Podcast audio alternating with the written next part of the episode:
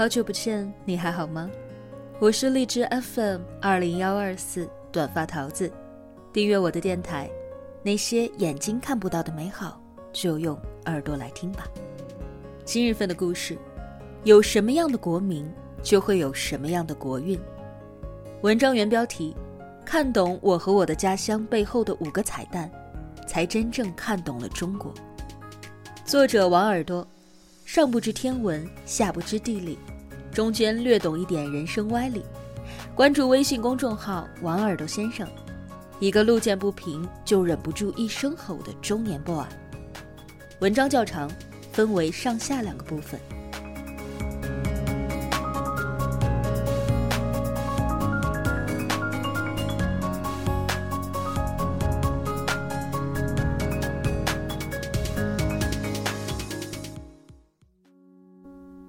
我和我的家乡终于上映了，不到两天，票房就冲破了三点五个亿。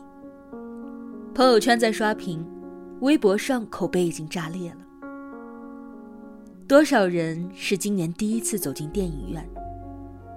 多少人压抑了大半年的情绪，这一次终于能够放肆的大哭又大笑着了。二零二零年，我们都绷得太紧了，也绷得太久了。昨天耳朵也带上父母一起。在电影院里，好好的宣泄了一场，诸多感慨又意犹未尽。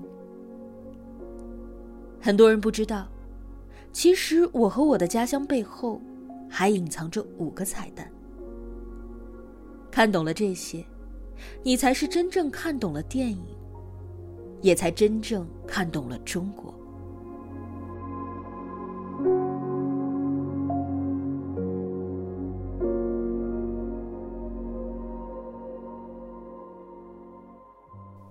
影片第一个单元《北京好人》，是两个小人物的故事。葛优饰演的张北京，一出场就惨遭借钱。借钱的是他表舅，从衡水老家来城里打工，却发现脖子里面长了一颗鸡蛋大小的瘤，又没有钱做手术。表舅是一个外卖员，趁着工作间隙来见见张北京。还要提心吊胆的打电话给客户，拜托他们千万不要因为晚了几分钟而打差评。临别时，表舅的声音低低的，对张北京说：“北京这么大，不知道什么时候再见了。”是啊，城市真的很大，为讨生活奔波的人。也真的太渺小。可是城市再大，建成他们的，不也正是这一个又一个渺小的人吗？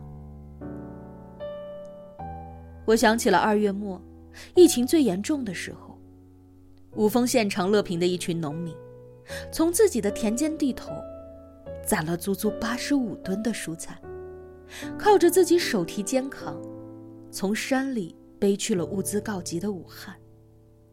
六月，南方暴雨，城市里大片的积水，道路受阻。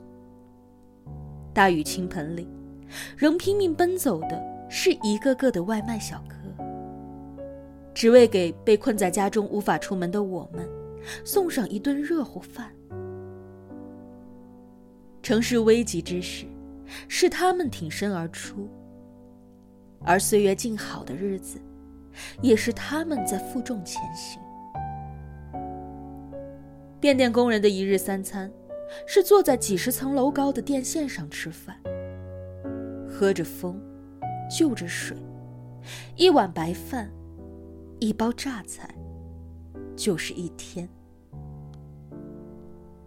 不止这些，北京好人里，忙前忙后抢救葛优的医生护士。深夜仍坚守工作的公安，一个个平凡人，组成了这个城市的灯火阑珊。为什么张北京哪怕脖子上差点挨一刀，也要排除万难的帮表舅呢？这也许就是小人物的力量。最平凡的人，在你最需要的时候挺身而出。他们就像那田野里的泥土，也许毫不起眼，但却是撑起这座高楼大厦的基石。电影的第二个单元，天上掉下个 UFO 里，有一个故事让我印象深刻。黄渤饰演的黄大宝，年轻的时候爱上了邻村一个美丽的姑娘，却因为异地恋生生的分开了。这个异地，其实不过是直线一公里的距离，听上去很不可思议，但在曾经的贵州。这样的故事每天都在发生。地无三尺平，天无三日晴的贵州，有着全世界最反人类的地理环境：层峦叠嶂的山区，交错纵横的溪流，还有到处溶洞、空腔的喀斯特地貌。路没法修，车进不来。一九九二年。北京曾经办过一场摄影展。照片里面是贵州山区的孩子，天不亮就要撑着拐杖，从泥泞的山路里摸索着去上学。从凌晨走到天亮，跟头都已经摔成了习惯。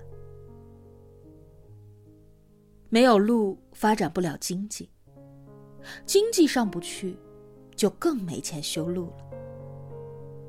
贫瘠。仿佛成了贵州一个绕不开的梦魇。但是短短的几十年过去了，这一块先天不易的土地，正在以奇迹般的速度奔跑起来。群山环绕，峡谷太多，那贵州就把全世界所有的桥型一一建造。有世界最高的桥梁——北盘江特大桥。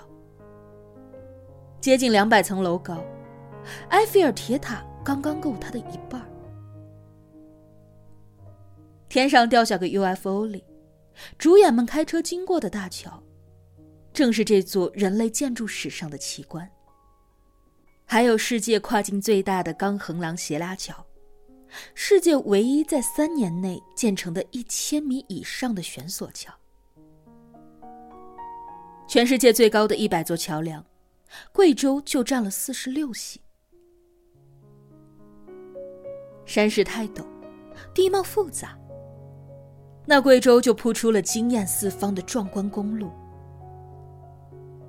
弯道贫瘠，惊魂夺魄的二十四道拐，七十二道拐，一个全国唯一没有平原之称的省份。竟成为了西部第一个实现县县通高速的省份。正因这一条条天堑变为通途，我们才能够在天上掉下个 UFO 当中看到，原本藏在贵州大山里的许多小村庄，如今吸引了无数的游客前来。有了路，山村个个换了模样。电影也在欢笑当中告诉我们一个简单的道理：这背后哪有什么神力，全凭中国人那股朴素的干劲儿。逢山开路，逢水搭桥，哪里有人居住，就要把路修到哪里。基建狂魔没有什么捷径，回望来时路，全是一步一个脚印。人人赞誉的工程奇迹背后，不过是一群普通人拿命在拼。第三个单元最后一课里，范伟饰演的老范，看上去有一点傻。他是个美术老师，放着城里的优越条件不回，偏要支教乡村，一待就是十年。晚年疾病让他记忆混乱，仪容不整，经常昏倒，连儿子都认不出来了。可他唯一忘不了的，是当年教书的课堂和那一个个渴望知识的孩子。跨越几千公里，从国外回到乡村，是为了帮老范找回记忆，更是为了上完那最后的一堂课。现实当中真的有这么傻的人吗？有，他的名字叫做刘秀祥。很多人知道他的故事，是从背着疯娘上大学的新闻开始。这个父亲早逝、母亲患有精神病的农村孩子，捡过垃圾，睡过猪圈。他一边读书。一边撑起了支离破碎的家。二零零八年，他终于考上了城里的大学。可是好不容易改变命运的刘秀祥，毕业之后却放弃了留在城里的机会，回到老家做了一名乡村教师。为什么？因为吃过生活的苦的少年，比任何人都要明白。在那些偏远的地方，太多的孩子可能一辈子都走不出那一座山。他走出来了，他看见了山的那边，真的很美。于是，他也想让更多的孩子看一看外面的世界。他改变了一个又一个孩子的命运。曾经平均分一百多分的放羊班，在他的执教下，四十七个孩子全部考上了大学。